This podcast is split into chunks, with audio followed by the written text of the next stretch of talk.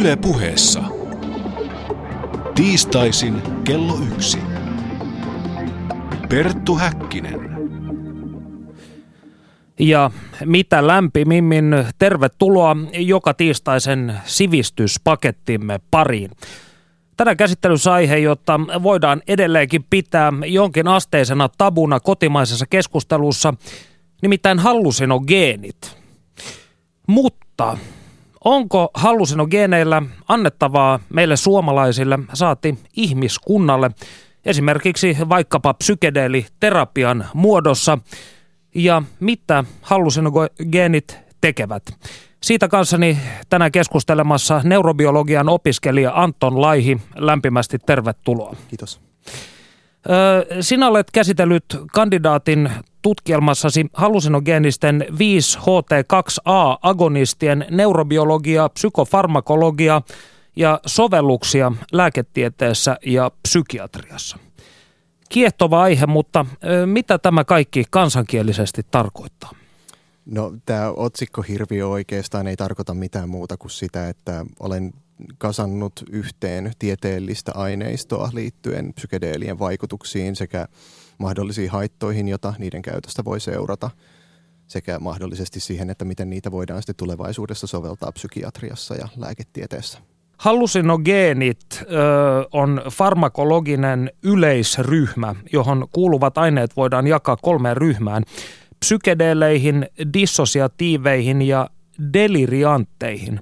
Miten nämä ryhmät eroavat vaikutuksiltaan toisistaan? Ne keskeisimmät erot yleisesti ottaen tämän tyyppisessä jaottelussa liittyy siihen, että minkälaisia käyttökokemuksia ne saa, nämä aku, minkälaisia akuutteja käyttökokemuksia nämä saa käyttäjissä aikaiseksi.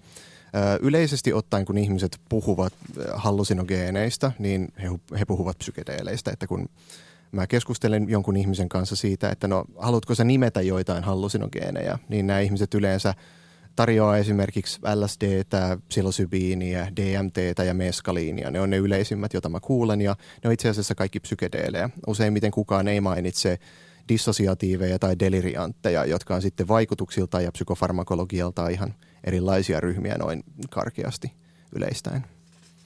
No jos ajatellaan vaikkapa dissosiatiiveja, kuten vaikkapa ketamiinia, ja sitten otetaan vaikka joku psykedeeli, kuten vaikka LSD, niin minkälaisia eroja näiden vaikutuksilla on ihmiseen?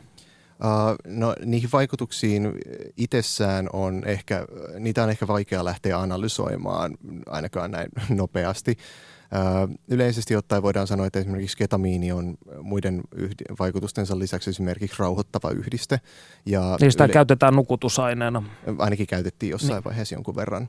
Ja tota, ja dissosiatiivit yleisesti ottaen on ainakin käyttökokemusten perusteella hyvin erilaisia käyttövaikutuksiltaan. Siihen saattaa liittyä esimerkiksi kokemusta siitä, että on jotenkin täysin erillään maailmasta. Tuntuu, että jollain, jollain tapaa esimerkiksi todellisuuden rakenne tuntuu muuttuvan. Siinä, missä taas sitten esimerkiksi psykedeelit saattaa yleisemmin ottaen lisätä vapaata assosiaatiota ja, ja sen sellaisia asioita tarkempi, tarkempi jaottelu tämän perusteella esimerkiksi näiden käyttökokemusten mukaan on se, niin syvä suo, että siihen ei kannata hirveän mielessä lähteä vellomaille ja asiasta on jotenkin todella kiinnostunut henkilökohtaisella tasolla. Ja tässä kun on vajaa tunti aikaa, niin ehkä emme lähde tähän suohon vellomaan. Ehkä lähinnä asia, mikä kiinnostaa, kun tämä jaottelu psykedeeleihin, dissosiatiiveihin ja delirianteihin on tehty, niin pohjautuuko tämä jaottelu kemiallisiin ominaisuuksiin, ovatko nämä siis lähtökohtaisesti jotenkin kemialliselta rakenteeltaan erilaisia vai onko, Läht- miten nämä ovat määritelty nämä kolme lokeroa, se minua äh, ikään kuin kiinnostaa. Lähtökohtaisesti ne, se jaottelu on mun ymmärtääkseni tehty sen mukaan, että minkälaisia ne kokemukset, ne välittömät käyttökokemukset eli niin sanotut tripit on näissä yhdisteissä, mutta niiden, niissä on myös jotain tiettyjä yhteneväisyyksiä sen mukaan, että, miten ne vaik- että minkälaisiin, ää, minkälaisiin reseptoreihin ne vaikuttaa meidän aivosoluissamme. Että ne, mitä mä tässä olen esimerkiksi tutkinut, niin vaikuttaa, tai se on ajateltu, että se pääasiallinen vaikutusmekanismi tapahtuu serotoniinireseptorien välillä. Siinä missä taas sitten esimerkiksi dissosiatiivit on useimmin NMDA-reseptoriagonisteja, äh, agonisteja, ei anteeksi, onko ne antagonisteja? Joo, antagonisteja, sori. Eli ö, on, näissä on siis ö, myös aineellisia eroja. Juu, ehdottomasti. Kemialliset, kemialliset erot yleensä se tavallaan heijastelee myös sitä, että ne vaikuttaa eri tavoin meidän, meidän käyttäytymiseen ja meidän tajunnan tilaamme.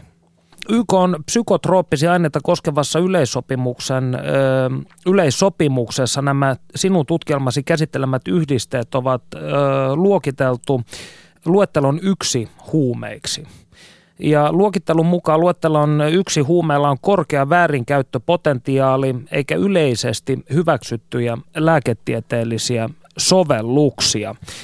Miltä tämä sinun korvaasi kuulostaa näin tutkielman pohjalta?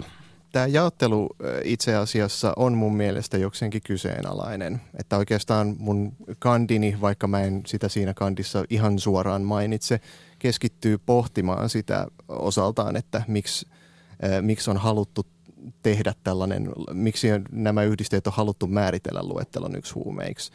Ja tota, oikeastaan se, mitä siinä kandissa mä sitten osaltani käyn läpi, on se, että mä osoitan, että, että se väärinkäyttöpotentiaali näillä yhdisteillä on, on paljon vähempi kuin mitä yleisesti ottaen on uskottu – myös kaikki nämä muut, muut vaarat on aika paljon pienempiä kuin yleisesti on, uskottu. Ja lisäksi näillä yhdisteillä on lääketieteellistä sovelluspotentiaalia psykiatriassa ja ihan neurologiassakin. Ja joitain muuta näitä äärimmäisen vaaralliseksi luokiteltuja ö, huumausaineita tai niiden johdannaisia ö, tämän YK yleissopimuksen mukaan niin kuitenkin käytetään lääketieteellisessä käytössä päivittäin, esimerkiksi kivun lievittäjinä. Hmm. Jos ajatellaan tällaista termiä kuin psykedeeliterapia, niin mitä psykedeeliterapialla tarkoitetaan? Uh en ole ihan varma siitä, että ollaanko tästä asiasta ihan täysin yksimielisiä, että mitä sillä halutaan kuvata, mutta musta tuntuu, että iso osa akateemisen maailman ihmisistä luultavasti olisi munkaan samaa mieltä, jos mä sanoisin, että se on tiettyjen mielenterveys- ja persoonallisuushäiriöiden hoitamista psykedeeliyhdisteiden avustuksella mihin ö, psyykkisiin vaivoihin kautta elämän vaikeuksiin tai psyykkisiin häiriöihin ö, psykedeeliterapiaa voidaan sitten hyödyntää? No ensimmäisenä ainakin näin mieleen putkahtaa esimerkiksi päihderiippuvuuden, kuten esimerkiksi alkoholismin, alkoholismin hoitaminen, joka on ollut tapetilla silloin 60- ja 70-luvulla, jolloin näitä, näiden yhdisteiden potentiaalia tutkittiin todella innokkaasti sekä sitten – nykyisin esimerkiksi näissä metatutkimuksissa, joita asiasta ollaan tehty, että kuinka, kuinka paljon potentiaalia näillä olisi esimerkiksi hoitaa tai jopa parantaa alkoholismia. Eli päihderiippuvuus on yksi sellainen asia, jota voitaisiin hoitaa. Sen lisäksi on sitten jotkut persoonallisuus, persoonallisuushäiriöt tai esimerkiksi dysmorfisen kehokuvahäiriön hoitaminen psilosybiinillä. mitä näitä mitä tämä on? kansankielellä tarkoittaa, dysmorfinen kehokuvahäiriö?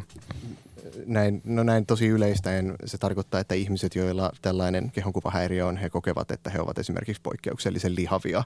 Ja tämä esimerkiksi, esimerkiksi anoreksia tai bulimia vastaavanlaiset. Se sanotaan, että anoreksia, se voi esimerkiksi johtaa sitten anoreksiaan, tällainen kehonkuvahäiriö. Ja, ja tota, sitten tällaisten lisäksi ollaan myös tutkittu ymmärtääkseni pakkoireista, pakkoireisia häiriöhoitoa. Sitten on tietysti masennusongelmat, jotka jotka myös voisivat olla ihan, joita voisi lupaavasti tutkia ja joita voisi lupaavasti ehkä hoitaa niin jollain psykedeeleillä. Öö, niin siis öö, OCD, öö, viitaten tähän siis öö, kompulsiivinen öö, pakko-oire. Pakko-oirehäiriö. Joo. Mietitään sitten vaikkapa öö, LSDn tehovaikutusta terapiakäytössä, niin mihin se sitten fyysisesti ottaen perustuu? Uh, no, Jos otetaan tällainen hyvin uh, kansantajuinen esimerkki vaikka, että uh, on alkoholisti, joka on, siis tämä, tässä vaiheessa haluaisin huomauttaa, että taustoituksia tehdessä niin huomasin, että esimerkiksi anonyymit alkoholistit, kerhon perustaja Bill Wilson kokeili LSDtä vuonna 1956 ja totesi kokemuksen muistuttaneen sitä hengellistä kokemusta, jonka avulla hän aikanaan voitti oman alkoholisminsa. Mm. Niin mihin tällainen, jos ihminen on dokamassa itseään hengiltä, niin mihin mihin tämä, tämä tehovaikutus perustuu? Uh, yritän olla menemättä ihan liikaa tällaisen neurobiologiseen jargoniin, mutta noin Rohkeasti vaan. Noin yleisesti ottaen, esimerkiksi kun ollaan jonkun verran tätä asiaa esimerkiksi tutkittu LSDn kohdalla sillä tavoin, että ollaan tutkittu minkälaisia vaikutuksia LSD saa aikaan meidän aivosoluissa – ja kun aivosolut altistetaan LSDlle, niin siellä aktivoituu sellaisia geenejä, jotka vastaavat neuroplastisuuden lisäämisestä. Ja tämä neuroplastisuus on siis hieno termi, joka yksinkertaisesti tarkoittaa sitä, että kuinka mukautuvainen meidän hermosto on tekemään aivosolujen välisi, kuinka mukautuvainen se on esimerkiksi muuttamaan jollain lailla aivosolujen välisiä yhteyksiä. Eli mitä korkeampi neuroplastisuus, sitä suurempi mukautumiskyky. Eli toisin sanoen, jos puhutaan vaikkapa, en tiedä tällaisen eksaktimpaa termiä kuin muistijälki, jos on tällainen muistijälki, joka kautta ihminen vaikkapa ajattelee yksinkertaisen behavioristisesti, minulla on paha olo, paha olo menee pois, jos juon pullollisen kosken korvaa. Niin tarkoittaako tämä sitä, että esimerkiksi tätä muistijälkeä voidaan jollain tavoin hoitaa – psykedeeliterapialla? Sikäli kun voidaan puhua muistijäljestä tai sanotaan, että yleisemmin ottaen mistä tahansa aivosolujen välisistä yhteyksistä, niin osapuilleen näin mä luulisin, että se menee. Studiossa siis Perttu Häkkinen ja Anton Laihi. Me kysymme teiltä tässä vaiheessa ohjelmaa, tulisiko vakavasti sairaalle tai kuoleman sairaille sallia kaikkien mahdollisten keinojen käyttö ö, henkisen ja fyysisen tuskan lievittämisessä. Tähän kysymykseen voitte vastata huutolaatikossa osoitteessa www.yle.fi kautta puhe sekä myös esittää omia kysymyksiänne ja kommenttejanne. LSDn synnystä ja lääketieteellisestä käytöstä kertoo meille taanoin Trippi ihmemaahan teoksen julkaisut professori Jaakko Hämeen Anttila. Panu Hietaneva haastattelee. Yle puheessa. Tiistaisin kello yksi. Perttu Häkkinen. Sveitsiläinen kemisti Albert Hoffman tutki 1930- ja 1940-luvulla torajyvää, josta hän lopulta kehitti LSDn. Miksi hän kiinnostui torajyvästä?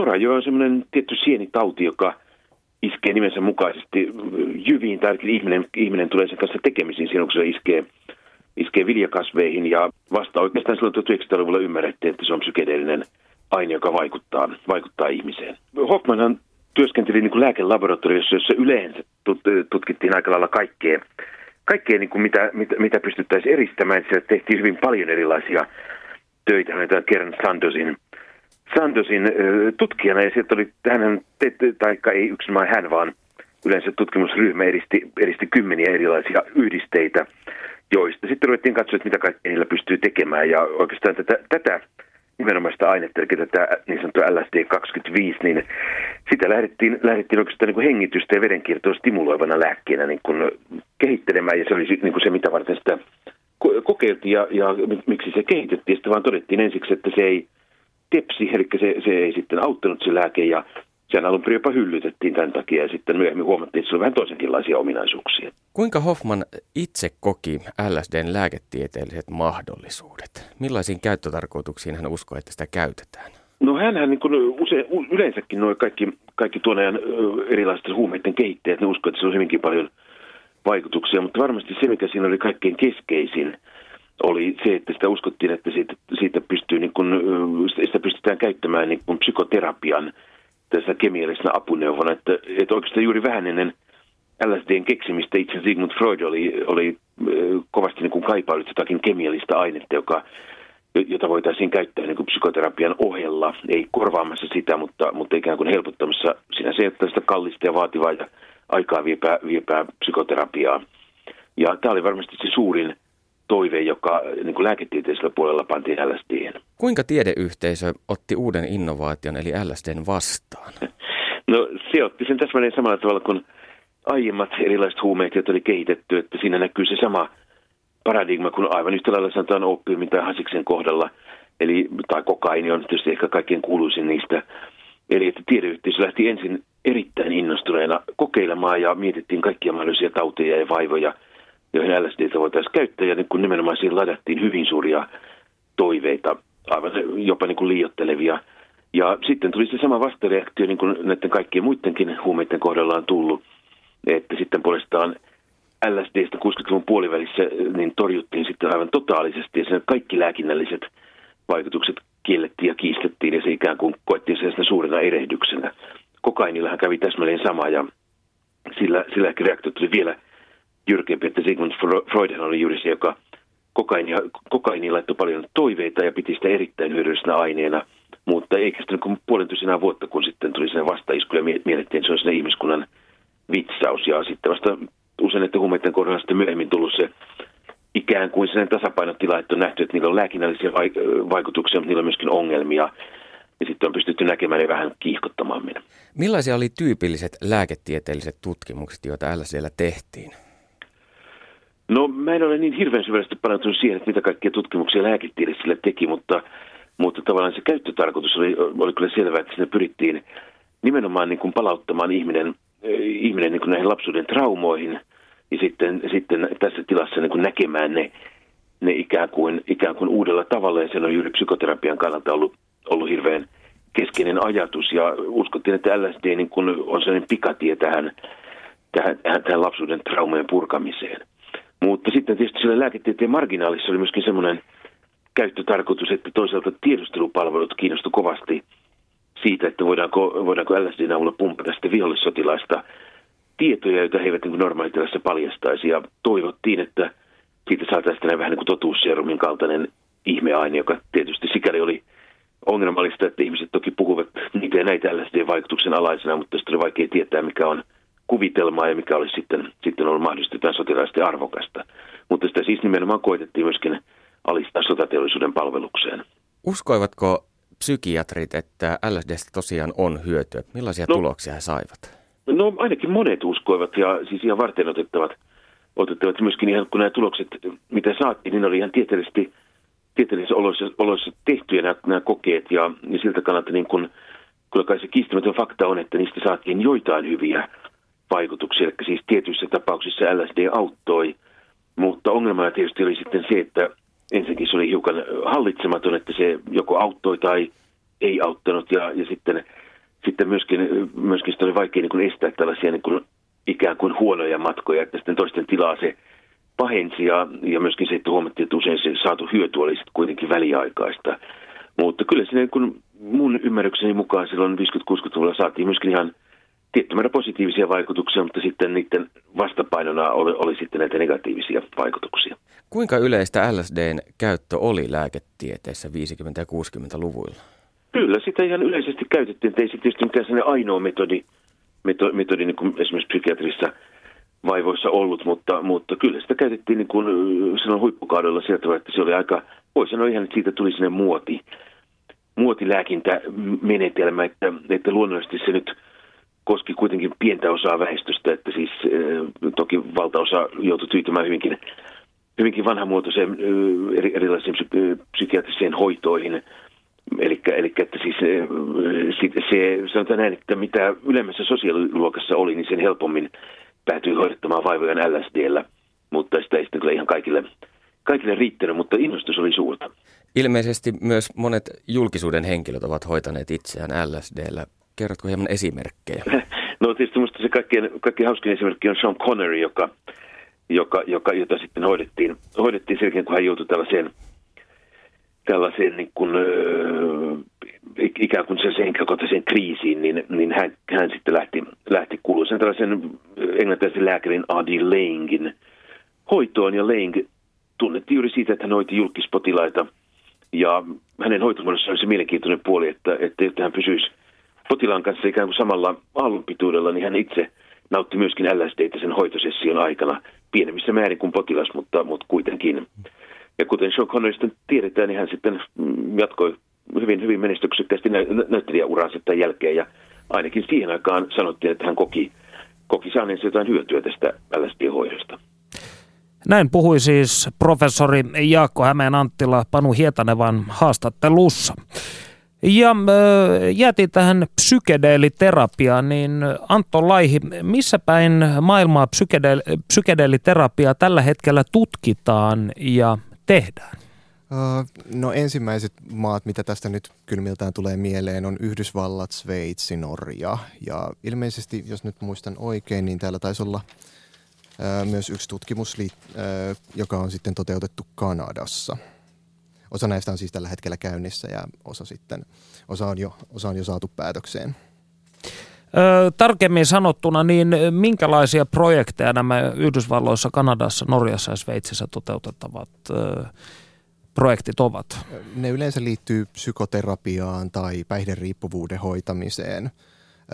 Täällä on myös jotain yhdisteitä, jotka sitten ei, ei, ei välttämättä lasketa psyke, psykedeeleiksi, kuten se ketamiini, josta aikaisemmin puhuimme, jota on käytetty esimerkiksi alkoholi ja heroini, heroini tota, hoidossa, niin tavallaan, et, tai sen, tässä vierotushoidossa tai, tai riippuvuushoidossa. Ja sitten sen lisäksi täällä on jonkun verran juttua masennuksesta ja sitten posttraumaattisesta stressihäiriöstä. Tohtori Eric Kast tutki Chicagossa LSD-25 käyttöä kuolemansairaiden parissa jo viisi vuosikymmentä takaperin saaden äh, aikaansa nähdä varsin kannustavia tuloksia. Näin hän ainakin itse kirjoitti. Sveitsissä 2008-2011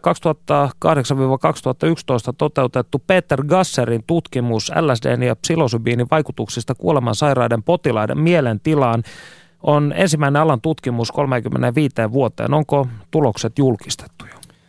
Näitä tutkimuksia itse asiassa, kun asiasta hieman salapoliisityötä työtä tein, niin ei ole näemmä vielä julkistettu. En, en ole ainakaan itse, en ole ainakaan itse nähnyt mitään tuloksia. Gasser oli muistaakseni sanonut, että näissä tutkimuksissa ne alustavat, alustavat tulokset oli hyviä, mutta ilmeisesti oli sitten jotain ongelmaa tilastollisen merkitsevyyden kanssa. Hän kuitenkin halusi perään kuuluttaa, että itse tutkimus meni noin metodologisella tasolla muuten hyvin ja että näille ihmisille ei ainakaan tullut mitään sen kummempia häiriötiloja häiriötiloja tai mitään sellaista, että kenenkään potilaan henkeä ei tavallaan saatu vaaraan altistamalla heitä näille yhdisteille, mikä vitessään on jo ihan arvokas lisä tähän tämän hetken psykedeelitutkimusaineistoon.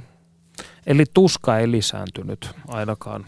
Mm, sen mukaan, mitä nyt tälle kylmiltään muistan niistä preliminäärituloksista, niin ilmeisesti ihmiset kokivat näiden kokemusten jälkeen olevansa huomattavasti hyväksyvämpiä sen suhteen, että he tulisivat kuolemaan tähän, tähän terminaalivaiheen syöpään – ja kokivat, että olivat enemmän rauhassa. Se myöskin vaikuttaa jossain määrin kivun tuntemukseen, eli LSDn vaikutuksen alaisena saattaa tuntea edelleen kipua, mutta se kipu ei häiritse samalla lailla kuin se häiritsisi esimerkiksi niin sanotusti selvä, selväpäisenä.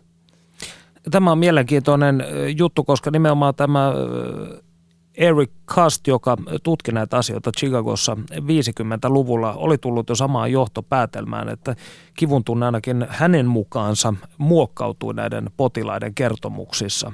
Norja, joka yleisesti tunnetaan verrattain konservatiivisena maana, niin minkälaista psykedeeliterapeuttista tutkimusta Norjassa sitten tehdään? Ne ehkä kaksi ensimmäistä, mitä mieleen tulee, on ton Krebsin ja Johanssenin tekemät tutkimukset. Toinen näistä oli meta-analyysi 60- ja 70-luvulla tehdystä psykedeelitutkimuksesta, jossa tutkittiin sitä, että kuinka tehokas hoitomuoto LSD olisi alkoholismin hoitamisessa. Tulevat siihen tulokseen, että että nämä tulokset olivat erittäin myönteisiä ja, ja huolimatta siitä, että 60- ja 70-luvulla se metodologia oli vähän eri tasoa kuin mitä se on nykyään, niin tästäkin huolimatta voidaan sanoa, että ne tulokset oli tilastollisesti merkittäviä ja, ja tehokkaita. Entä sitten tämä Norjan nykytilanne? Käsittääkseni siellähän siis tehdään tälläkin hetkellä. Joo, sama, sama kaksikko on tehnyt eh, ihan tänä vuonna ilmestyneen artikkelin siitä, että onko psykedeelien käytön ja mielenterveysongelmien välillä jonkinlainen esiintymisyhteys. Se tulos, johon ne päätyi, oli, että tällaista yhteyttä tuskin on, että ainakaan sitä ei tilastollisesti merkittävässä mittakaavassa tunnu löytävän, löytyvän ja joissain tapauksissa esimerkiksi psykedeelien pitkäaikaiskäyttäjät, niin heidän kohdallaan ää, tiettyjen psyyken häiriöiden esiintymis, yht, esiintymistiheys on itse asiassa pienempi kuin keskiverto ihmisellä. Eli näyttää siltä, että näillä yhdisteillä saattaa olla jopa mielenterveysongelmia torjuva vaikutus. Tämä on aika, voisi sanoa, mielenkiintoista tietoa, koska tämä aihe herättää hyvin paljon tunteita puolesta ja vastaan. katsotaanpas välillä, luodaan katsaus kansan pariin eli huutolaatikkoon ja nimimerkki DSL vastasi muiden muassa kysymykseemme, pitäisikö vakavasti sairaalle tai kuoleman sairaalle sallia kaikkien mahdollisten keinojen käyttö henkisen ja fyysisen kivun lievittämiseksi. DSL toteaa seuraavasti, kyllä ehdottomasti tulisi sallia kaikki mahdollinen helpotus suorastaan itsekästä kieltää, kun siitä ei kenellekään ole mitään haittaa. Nimmerkki valokuvaaja puolestaan toteaa, psykedeelien käyttö pitäisi sallia myös masennuspotilaille. Minä sain apua moneksi vuodeksi psilosybiini sienistä. Tähän eivät pysty lääkkeet, eivätkä terapia. Ja nimimerkki valokuvaaja esittää täällä ää, kysymyksen myös Anton Laihille. Kiinnostaako Antonia tehdä pragmaattista tutkimusta psykedeeleillä? Äh, musta tuntuu, että, että vastaus tähän on, tähän on ei, koska olen itse lähinnä kirjoittanut tämän Kandin tutkielman aiheesta, koska se on ollut henkilökohtaisesti kiinnostava aihe ja on ollut jonkun verran mukana tavallaan tällaisia, tällaisia asioita tukevassa niin sanotussa aktivismissa mutta tota, mulla ei ainakaan tällä hetkellä vaikuta olevan mitään akateemista taipumusta jatkaa tutkimustyötä psykedeelien parissa, mutta Suomessakin alkaa olemaan joitain ihmisiä, jotka on tästä asiasta erittäin kiinnostuneita. E, en voi nimetä nyt ketään, mutta olen siis tavannut yhden eräänkin lääketieteen opiskelijan, joka on harkinnut, että hän aikoo tehdä – onko se nyt sitten kandin tai gradun, kandin työnsä tai gradunsa ihan kokeellisen, kokeellisen tällaisen aineiston kerätä itse muistaakseni siitä, että miten, miten psykedeeleillä voitaisiin hoitaa alkoholismia tai päihdeongelmia. Selvä, mutta siis ei toisin sanoen käyttämällä itseään koekaniinina, vaan, vaan ihmisiä, joilla on ongelmia vaikkapa alkoholismin saralla. Niin juuri. Joo. No, ähm, jatketaan tästä terapia-aiheesta. Millaisia, viitata vaikka nyt näihin Norjan ja Sveitsin tutkimuksiin, niin millaisia vaikutuksia LSDllä tai psilosybiineillä esimerkiksi on ollut kuoleman sairaiden ihmisten psyykkiseen tilaan? Sinä totesit, että tutkimusten mukaan myönteisiä, mutta millä tavoin tämä, onko kyseessä siis jonkinlainen hyväksymisilmiö vai? Se, mitä mä itse sain selvää näistä, näistä preliminäärituloksista, esimerkiksi tässä Gasserin toistaiseksi julkaisemattomassa tutkimuksessa, niin nimenomaan siitä näyttäisi olevan kysymys. Eli ihmiset, kyllä, ihmiset ei mitenkään – niin sanotusti flippaa näiden käyttökokemusten jälkeen ja luulee, että, että en mä nyt sitten kuolekaan tai mitään, vaan he ymmärtää hyvinkin selvästi kuolevansa, mutta on vaan tavallaan tullut sinuiksi tämän asian kanssa. Ja itse, kuka Suomen presidentti sanokaan, tosiasioiden tunnustaminen on kaiken viisauden alku. Se oli J.K. Paasikivi. Öö, no nyt sitten tietysti herää kysymys siitä, että miksi nämä tutkimukset sitten ovat olleet niin harvassa. Jos on... kerran useammatkin tutkijaryhmät ovat akateemisessa maailmassa, siis meri, meritoituneiden ihmisten muodostamat tutkijaryhmät ovat väläytelleet näitä positiivisia tuloksia.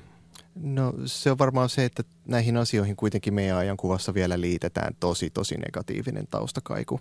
Ja sitten siellä on taustalla ihan, ihan puhtaasti byrokraattiset ongelmat, että koska nämä kuuluu näiden luettelon yksi huumeisiin nämä yhdisteet, niin siinä on ihan hirveä paperisota takana, jos, jos haluaa mitään tutkimusta ruveta tekemään tällä saralla. Ja sitä varten on sitten jotkut alkanut tulemaan tällaisia non-profit-yhdistyksiä sitten, jotka pyrkii jollain tavoin loppaamaan tätä tutkimusta, kuten tämä MAPS, eli tämä Multidisciplinary Association for Psychedelic Studies.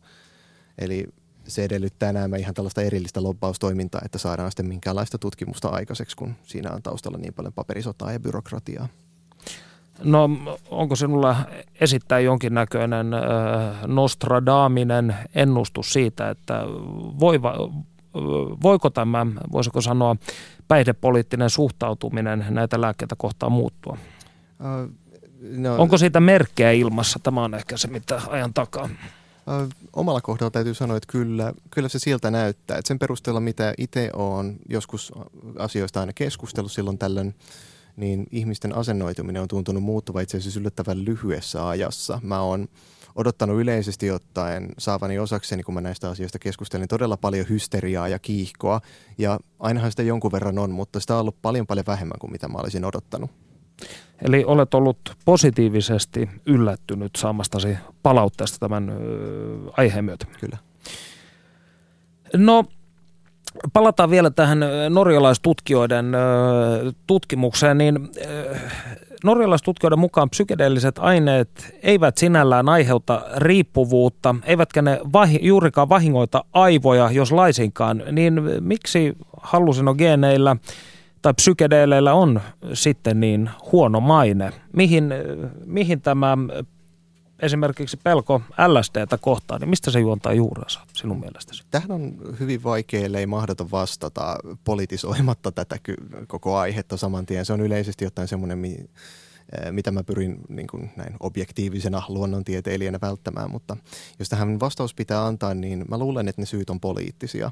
Eli 70-luvulla eh, Richard Nixon ja kumppanit tajusivat, että yksi todella tehokas ääniharava ihmisten – äänien saamiseksi on se, että pelotellaan näitä ihmisiä. Ja huumeet on erittäin kätevä syntipukki, koska ihmiset ei tiedä tai ymmärrä niistä juuri mitään.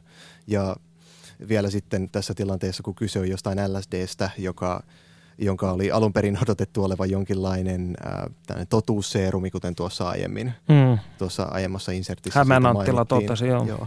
Ja tota, mutta itse asiassa se vaikutti sitten saavan käytännössä katsoen päinvastaisia tuloksia, eli se sai ihmiset sitten itse asiassa kyseenalaistamaan auktoriteetteja eikä, eikä tottelemaan heitä. Joten luultavasti siellä on ollut taustalla se, että halutaan kieltää sellaiset, sellaiset yhdisteet, jotka sitten voisi saada aikaan tällaista – ää, miten mä sanoisin, tällaista esimerkiksi poliittista, poliittisen eri, erimielisyyden sikiämistä ja muita vastaavia asioita, joita esimerkiksi sitten sen ajan Nixonilainen hallitus piti todella, todella huonoina asioina.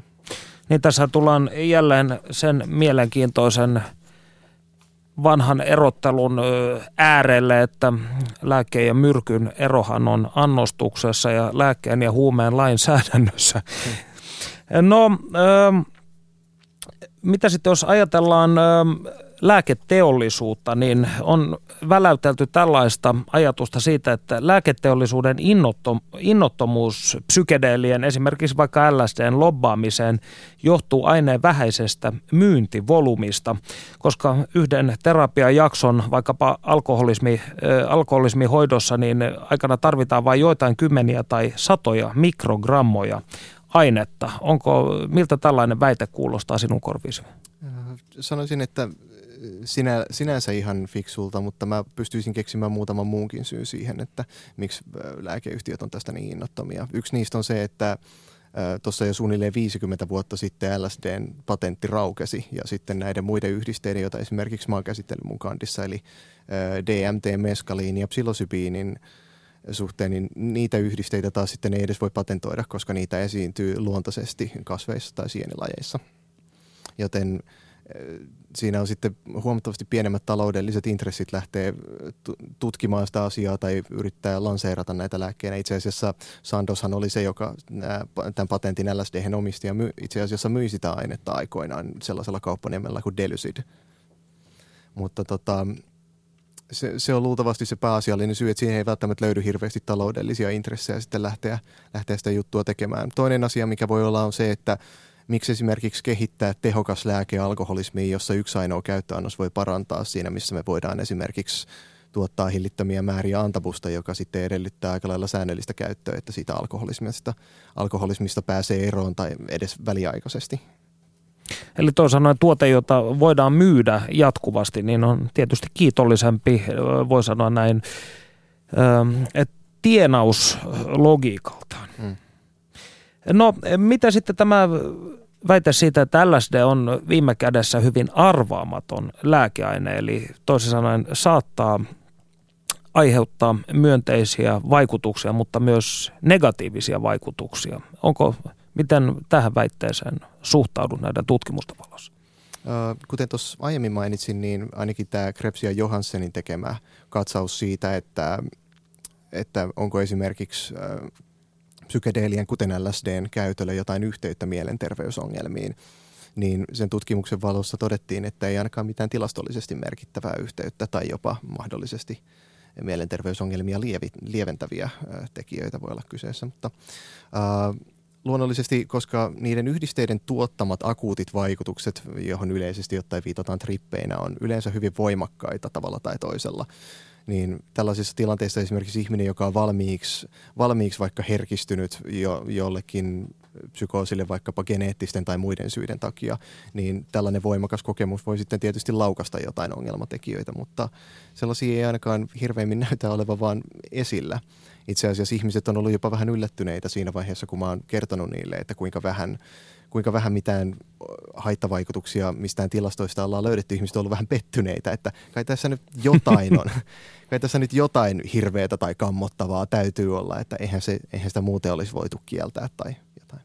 Ehkä tässä pitää löytää joku uusi... Öö synteettinen hallusinogeeni, joka ö, sivuvaikutuksenaan tuottaa valtavan tuntikausia kestävän erektion, niin lääkefirmatkin kiinnostuvat. Studiossa siis Perttu Häkkinen ja Anton Laihia. Tässä vaiheessa kuuntelemme, miksi lääketieteellinen kiinnostus hallusinogeeneja kohtaan lopahti professori Jaakko Hämeenanttilan mukaan. Panu Hietaneva haastattelee. Yle puheessa. Tiistaisin kello yksi. Perttu Häkkinen. Mikä se oli se liikkeelle paneva voima, joka vei LSDn laboratorioista ja tiedemaailmasta kaduille?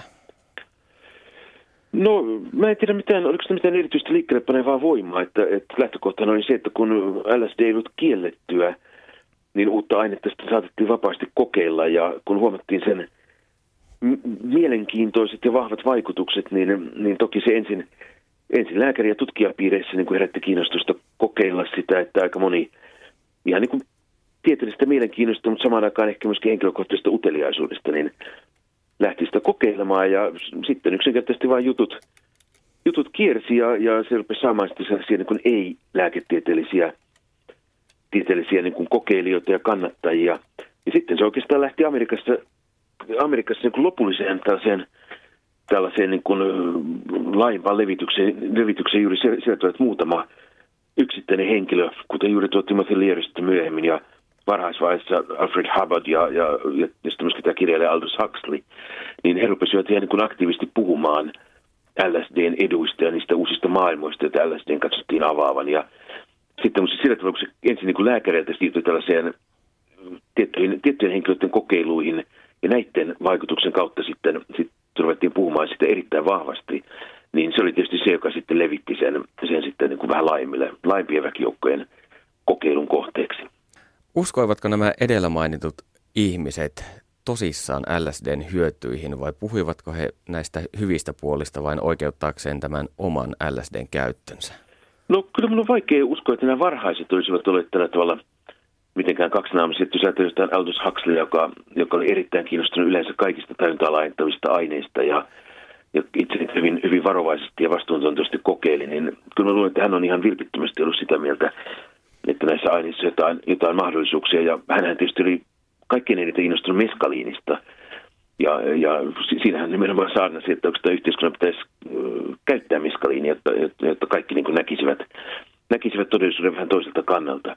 Mutta toki sitten oli myöskin mukana niitä, joiden ihan sellaista täyttä vilpittömyyttä voidaan vähän sen epäillä, että, että esimerkiksi just Timothy Leary itse, niin kyllä tuntuu myöskin nauttivan kovasti siitä asemastaan tällaisena huumekulttuurin apostolina ja hän oli myös hyvin innostunut yhdistämään huumeet ja vapaan seksin, ainakin niin kauan se koski hänen, hänen vapauttaan, että, että kyllä siinä tuli tällaisia lieveilmiöitä. Ja sitten tietysti kriminalisoinnin myöntä, myötä, niin kun aineiden hinnat, hinnat nousi taivaisiin, niin sittenhän tuli sitten hyvin semmoinen kannattava rikollisuuden haara ja siinä vaiheessa tulee sitten tilanteessa, jossa LSDtä levitettiin aivan yksi niin rikollisista ja, ja rah, rahan ansaitsemissyistä. Eli kyllä mä näkisin siinä kaaren sellaista alun vilpittömästä innostuksesta sitten sellaiseen vähän, vähän ehkä, ehkä niin kuin jo vähän epäpuhtaasempaan saarnahenkeen niin kuin Timothy Learin kohdalla ja, ja sitten loppujen lopuksi ihan, ihan, ihan siihen, että LSD-kauppa päätyi rikollisten käsiin. Milloin LSDn käyttö sitten alkoi hiipua lääketieteessä? LSDn käyttö, käyttö niin kuin 60-luvun puolivälissä rupesi saamaan enemmän negatiivista, negatiivista mainetta ja siitä ruvettiin luopumaan. Ja 60-luvun loppuun tultaessa LSD ei enää juurikaan käytetty, käytetty lääkinnällisesti. Et siinä oli semmoinen, sanotaan, että niin kun, jos, jos nyt lähdetään sitä vuodesta, vuodesta 43, kun se kehitettiin, niin siinä oli semmoinen 20 25 vuoden välillä oleva, oleva ajanjakso, jolloin toiveita ladattiin paljon ja tosiaan siinä 50-luvun loppuun, 60-luvun alkuun se oli nouseva trendi ja sitten 60-luvun puolivälissä rupesi, rupesi tulemaan vähän epäilyksiä siitä. Oliko lääketiede täysin yksimielinen siitä, että LSDn tutkimus kannattaa lopettaa?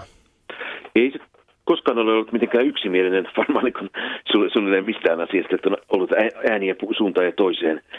Mutta kyllä sitten sen alkuinnostuksen jälkeen, niin ikään kuin varmaan se yhteiskunnan painekin oli sitten vahvasti mukana, niin kyllä se tukahdutti sitten LSDn niin kuin hyötykäytön tutkimisen aika, aika nopeasti. Ja sitten ikään kuin tuo kuva, että, että LSD on sellainen järjestäytyneen yhteiskunnan vastakohta ja vihollinen ja, ja vaihtoehto, niin se aika lailla nopeasti voitti alaa, että, että kyllä se sitten kun muutamia vuosia kului, niin kyllä lääke, lääkärikunta valtaosittain oli luopunut siitä ja pohjimmiltaan ainoastaan tietyt juuri tämän LSD-kultin, jos näin sanotaan, niin sen keskeiset hahmot oli ainoat, jotka jatko, jatko sitä saarnaamista, niin kuin Timothy Leary, joka aika lailla elämässä loppuun asti kyllä varmasti uskoi, uskoi LSDn hyvin puoliin. Mutta kyllä se tyrehtyi aika, aika lailla kokonaan sitten 78-luvulla tuo kiinnostus LSDtä kohtaan. Se on sitten herännyt vasta nykyaikana uudestaan. Minkä takia tämä kiinnostus lopahti? Voiko tästä vetää suoraan johtopäätöksen siitä, että hipit pilasivat LSD-maineen? Puoliksi johtui toki hipeistä se, että, että LSD-maine maine meni. Että, että kyllä se niin tieteellisellä puolella siinä oli toki se, että ymmärrettiin, että vaikka se tuottaa toisinaan tuloksia, niin se oli ongelmallinen lääke, koska sitten toisinaan se, toisinaan se ei vaikuttanut ja toisinaan se sitten oleellisesti pahinsi tilannetta. Ja toki lääkeaine, joka joko tappaa tai parantaa, tai tässä tapauksessa joko, joko syventää erilaisia psyykkisiä ongelmia tai sitten lievittää niitä, niin se on, se on aina ongelmallista. Ja mitä pitempään, pitempään sitä käytettiin, niin sen vahvemmin huomattiin se, että vaikka sillä kiistämättä oli näitä, näitä hyviä vaikutuksia, niin niitä ei koskaan saatu näitä huonoja vaikutuksia sitten kuriin. Mutta ilman muuta toinen tekijä siinä oli, oli sitten se, että samalla kun erityisesti Yhdysvalloissa huumeet yleensä, ehkä LSD siinä kärki, kärkihuumeina, niin niistä tehtiin nimenomaan poliittinen kysymys siellä hippipuolella, niin se heijastui sitten myöskin tähän konservatiiviseen yhteiskuntaan. Eli lyhykäisesti tilanne oli se, että hipit jopa niin kuin saarnasivat sitä sellaisena vaihtoehtoelämäntapana, että katsottiin, että, että ihmisillä oli pohjimmiltaan kaksi tietä. Toinen oli tällainen Vietnamin sota ja, ja, ja tällaisessa oravan pyörässä polkeminen ja rahan ja ansaitsemisen palvominen. Ja toinen oli sitten tällainen tajunnan laajentaminen huumeiden avulla, niin tämä herätti sitten vastareaktion konservatiivisessa yhteiskunnassa, joka, joka sitten ikään kuin otti hippien puheet tavallaan todista ja minkä mielsi, että huumeet ovat semmoinen vaihtoehtoinen malli yhteiskunnalle ja, ja toki sitten sitten siitä, siitä tuli hyvin, hyvin vahva negatiivinen reaktio. Kun olet perehtynyt tähän LSDn historiaan ja perehtynyt myös tutkimustuloksiin ja aineistoon ja niin edelleen, mitä olet mieltä, tulisiko LSD tutkia enemmän? Voisiko siitä olla ihmiselle apua? Siis ilman muuta se on, se on hyvin sellainen aine, joka vaikuttaa hirvittävän vahvasti, niin toki, toki siitä voi olla ihmiselle, ihmiselle hyötyä. Ja sanotaan näin, että, että hirveän monia aineita on hyvä tutkia, että mä nyt koe, että LSDn, LSDn tutkimukseen pitäisi niin kohdentaa voimavaroja aivan, aivan hirveän paljon, mutta en myöskään pysty ymmärtämään sitä, minkä takia se olisi tällainen kielletty tutkimuskohde, että, että kun se kerran on aine, joka vaikuttaa ihmisen tajuntaan ja, vaikka siitä, ja kun siitä on myöskin positiivisiakin tuloksia ollut, niin siitä huolimatta, että se on ongelmallinen aine ja, ja että sillä vastapainona on myöskin negatiivisia tuloksia, niin kyllä minusta sitä ilman muuta olisi syytä, niin kuin, niin kuin varmaan tuhansia muitakin aineita, niin myöskin sen käyttömahdollisuuksia olisi ihan hyvä kartoittaa. Asos Prah, Jaakko Hämeen Anttila, Panu Hietaneva haastatteli. Ja tässä tosiaan pääsemme siihen asiaan, että pyysimme tätä Pyysimme ihmisiä tähän ohjelmaan keskustelemaan. Otimme yhteyttä muun muassa THL ja Psykiatriliittoon. Ja vaikutti siltä, että hyvin vähän maastamme löytyy ihmisiä, jotka ovat tähän aiheeseen perehtyneet. Ja hyvin moni, joka oli perehtynyt, kieltäytyi kategorisesti tulemasta ohjelmaan. Eikä sinällään ihme, jos muistellaan vaikkapa vuoden 2001 Stakesin silloisen pääjohtajan Vappu Taipaleen tapausta, jolloin happolappu Vapun eroa vaadittiin sankoin joukoin. Tämä kerrottua omista lääketieteellisessä mielessä tehdyistä LSD-kokeiluistaan. Antto Laihi, miksi psykedeelit ovat suomalaisessa yhteiskunnassa niin suuri tabu tai eivät ainakaan lääketieteellisen mielenkiinnon kohde? Se on kysymys, jota olen itsekin miettinyt aika paljon. Mä sanoisin, että luultavasti, mikä tulee tutkimukseen, niin kuten aiemmin mainitsin, se laittomuus näiden yhdisteiden kohdalla tekee, tekee niistä semmoisia, mitä mä sanoisin, tämmöisiä byrokraattisia helvettejä suoraan sanoen. Että niitä on, niitä on hyvin vaikea lähteä edes tutkimaan, kun siinä pitää ensin käydä niin mieletön paperisota. Eli vanha kunnon virasto tekniikka, niin sanotusti. No, jos ajatellaan tällaista, voi sanoa, filosofista kysymystä, niin kuinka paljon sinun mielestäsi valtiolla esimerkiksi tulisi olla oikeus sinänsä kontrolloida ihmisten tajunnan liikkeitä ja näitä tapoja, joilla he omaa tajuntaansa manipuloivat mahdollisesti? Se, että tulisiko valtion esimerkiksi puuttuu tähän asiaan, niin voin antaa tämmöisen poliitikon vastauksen, että kyllä ja ei. ei, siinä, ei siinä mielessä, että se on paitsi tehotonta, niin myös turhaa ja myöskin jossain määrin mun nähdäkseni ihmisoikeuksia rikkovaa, että, eh, että tällä, tavoin, tällä tavoin kontrolloidaan näitä asioita, niin, niin siinä, siinä ei vain yksinkertaisesti tunnu olevan hirveämmin siitä ei vain vaikuta olevan hirveämmin hyötyä, eikä se vaikuta olevan kaikista tehokkain tapa kontrolloida näitä yhdisteitä. Kyllä siinä mielessä, että ei sitä, ei sitä ihan kaikille välttämättä pitäisi tuosta vaan tarjota, että ihmisille, jotka, terve, tervejärkisille ihmisille, jotka on täysi-ikäisiä, niin tällaisille ihmisille esimerkiksi se olisi sitten niin kuin mun nähdäkseni niin ihan okei okay, tavallaan olla sitten, jos nämä ihmiset niitä itse haluavat käyttää. Että näiden kohdalla sitä ei välttämättä sitten pitäisi rajoittaa niin paljon kuin nykyään tehdään. Niin kuten joku totesi 66 julkaistussa LSD-kirjassa, kyseessä on hyvin vahva aine, johon tulisi suhtautua kunnioittain. No, Applen perustaja Steve Jobs totesi LSDn käytöstään seuraavasti. It was a positive life-changing experience for me and I'm glad I went through that experience. Myös Aldous Huxleyn ja Sean Connerin kaltaiset suurmiehet ovat kertoneet myönteisistä kokemuksistaan. Voidaanko hallusinogeeneillä mielestäsi parantaa niin sanottujen normaali-ihmisten suorituksia älyn ja kognitiivisen suorituskyvyn piirissä tai kannalta? Tähänkin pitää vastata taas, että kyllä ja ei. että tota, luultavasti, luultavasti osa niistä vaikutuksista, joita joillekin ihmisille tulee, on, on myönteisiä, mutta luulisin että, luulisin, että on myös tapauksia, joille esimerkiksi nämä yhdisteet ei lainkaan sovellu ja se voi sitten saada näillä ihmisillä aikaan kaiken näköisiä monomaanisia kuvitelmia siitä, että he on Jeesuksia tai jotain muuta vastaavaa ja että he tulee nyt pelastamaan koko länsimaisen yhteiskunnan rappioitumiselta ja muuta vastaavaa. Tämä, tämä ilmiö itse asiassa tunnetaan psykedeelikulttuurissa nimellä claridad, eli onko se nyt suomeksi kirkkaus.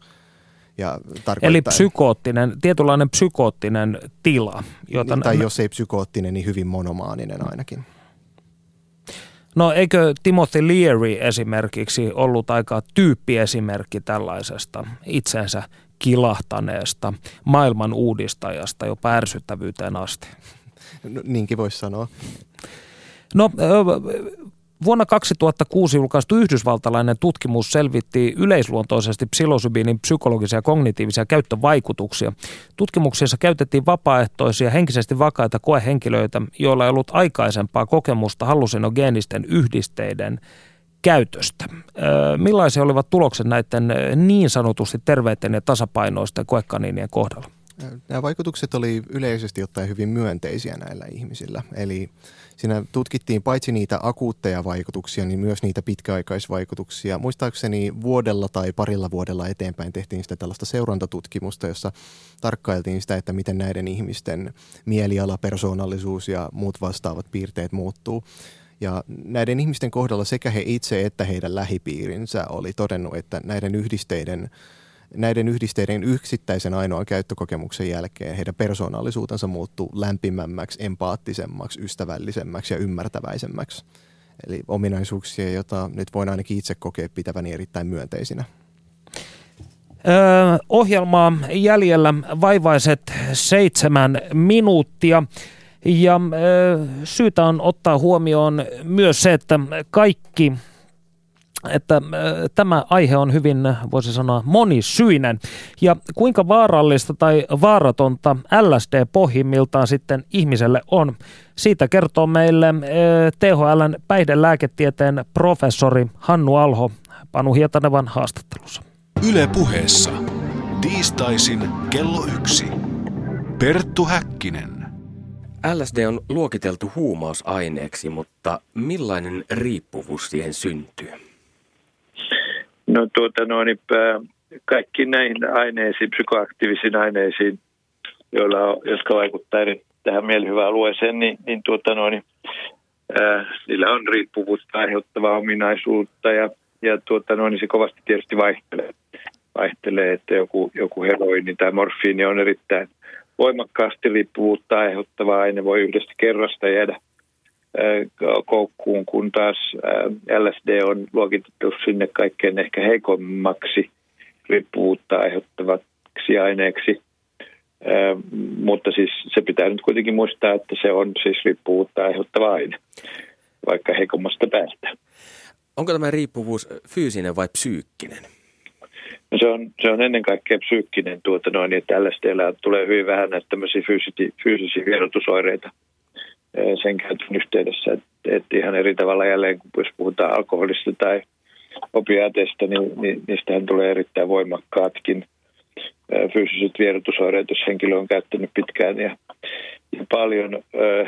Tosin LSD nyt ei käytetä sillä tavalla samalla tapaa kuin ensi alkoholia, että, että tuota noin, se on ehkä enemmän tämmöistä satunnaista käyttämistä. Mikä on LSDn ja psyykkisten ongelmien suhde? Kyllä joo, tuo on hyvä, tärkeä kysymys. Tuota, no, niin siitä on jonkun verran tutkimuksia ja, ja, ja tuota, no, niin ilmeisesti LSD saattaa provosoida tämmöisiä psyykkisiä ongelmia, erityisesti psykoosia, jos henkilöllä on niin kuin, taipumuksia niihin, niin, niin, tuota, no, niin sitten se saattaa saada aikaan semmoinen, että, että, että tuota, henkilö saa tämmöisen ongelman joka ehkä muuten ei olisi hänellä ilmennyt. LSDn käyttäjät puhuvat niin sanotuista huonoista tripeistä. Voiko sellainen tulla ihan kenelle tahansa vai onko tietyt tekijät altistavia, esimerkiksi persoonallisuushäiriöt? Ei ole tutkittu, mutta, mutta kyllä, kyllä niitä huonoja trippejä tulee ihan normaaleillekin henkilöille. Että tuota, sitä ei, siitä ei oikein tietoa, mikä on se altistava tekijä siitä, miksi niitä tulee mutta mun ymmärryksen mukaan niitä, jos käyttää säännöllisesti ja paljon, niin, niin kyllä niitä voi sitten tulla ihan kenelle tahansa. Voiko LSDstä saada yliannostuksen, joka johtaa kuolemaan? Ei sillä tavalla kuin alkoholista tai heroinista, e, jotka, jotka molemmat sitten tota, niin kuin ylisuurina annoksina lamaa hengitystä. Eli sinähän se yliannoskuolema perustuu siihen, että hengitys pysähtyy. LSDllä ei ole tämmöistä vaikutusta.